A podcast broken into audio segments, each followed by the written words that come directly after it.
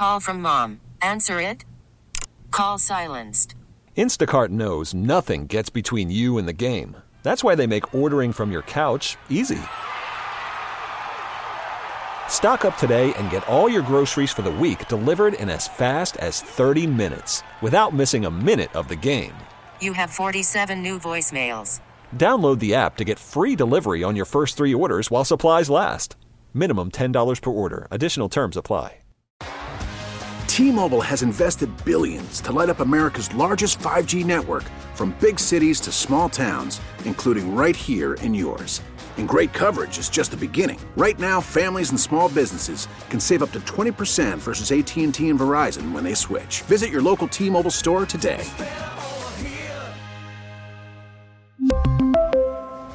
Plan savings with three lines of T Mobile Essentials versus comparable available plans. Plan features and taxes and fees may vary. You're listening to Eye on the Community. I'm Vicki Pepper. We've all been there, eating handfuls of nuts or cold pizza as a meal, lacking the motivation to pull together a meal, even when there are groceries in the refrigerator.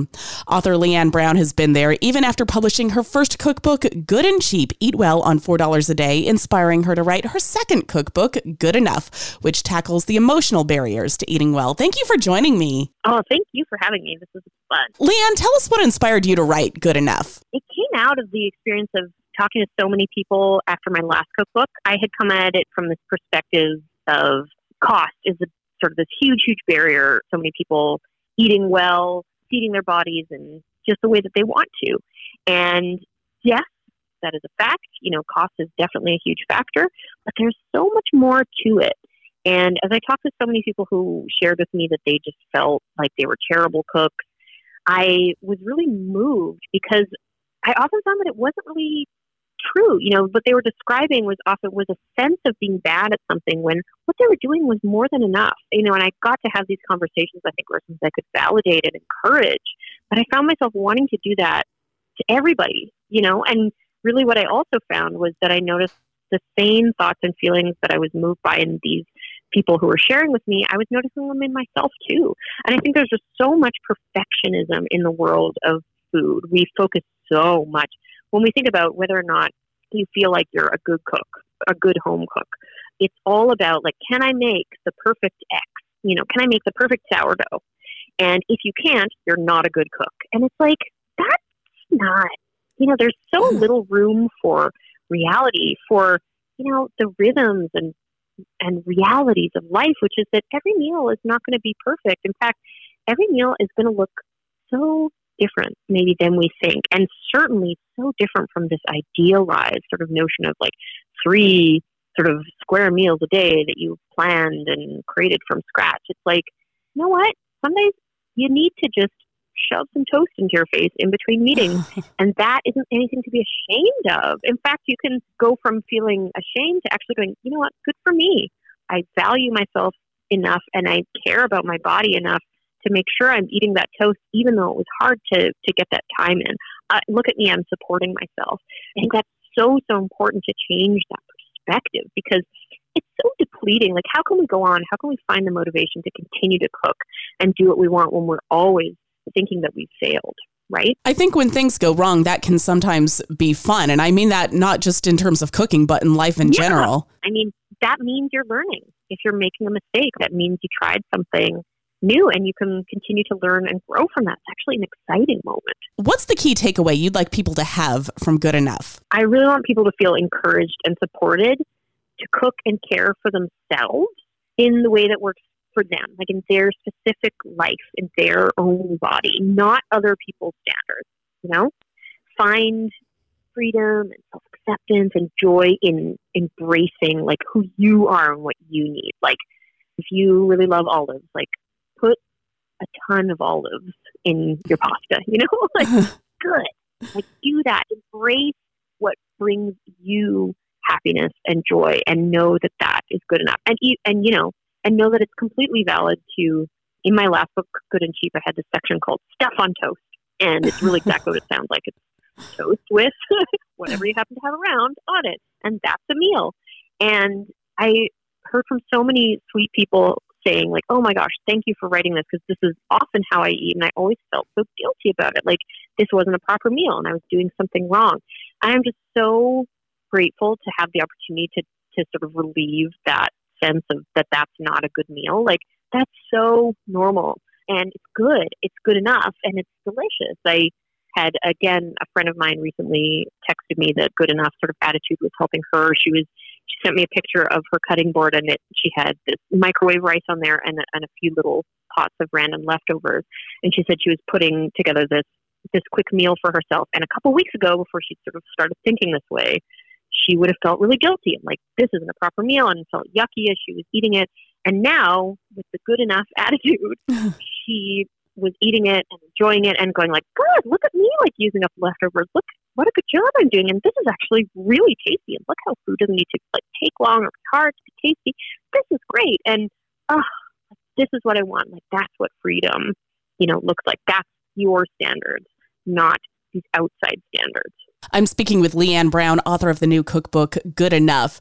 Leanne, what do you recommend as a first step for people like me who might struggle with cooking? Well, first off, give yourself permission to learn, and then make sure that you're keeping it really, really simple at the beginning. You know, at this time of year, a lot of us do New Year's resolutions, and they're often these sort of like, I'm gonna, you know, I'm gonna go from not exercising at all to exercising every day, or like, I'm gonna cook a from scratch meal every day this month. And it's like, that's not probably going to set you up for success. I think taking it one small step at a time and not thinking of that as like, oh, if this is condescending, I can do more, but truly just doing that and seeing how it goes. And if you can do more, do more. Start by making grilled cheese sandwich or something that is really straightforward and let yourself take time with it. Enjoy the process, grate the cheese, make yourself a cheese blend, maybe add something you like into it, like if you have like a fancy mustard or some pesto or some chopped up scallions or something like that and let yourself take time with it. Take some deep breaths, have a glass of wine with it, like whatever you need to do to make it so that you're focusing, that you're noticing what it's like to cook. Actually enjoy the cooking, not the how am I going to make myself into a robot who can make excellent meals, where you're focusing on the meal. It's the whole thing, all of it matters. And the process really, really matters and can be this great way to calm down and de stress after a long day. Like we take deep breaths, you get to go out of your head and be in with your senses of all the smells, all the sights, all the beautiful sounds of sizzling and chopping. There's so many little pleasurable sensory experiences of cooking. And I think if we focus our energies on noticing that and how we're feeling instead of the outcome and just go like, I'm not, I'm going to take it off the table. Like for this first month, I make, so long as I just make something, that's the bar.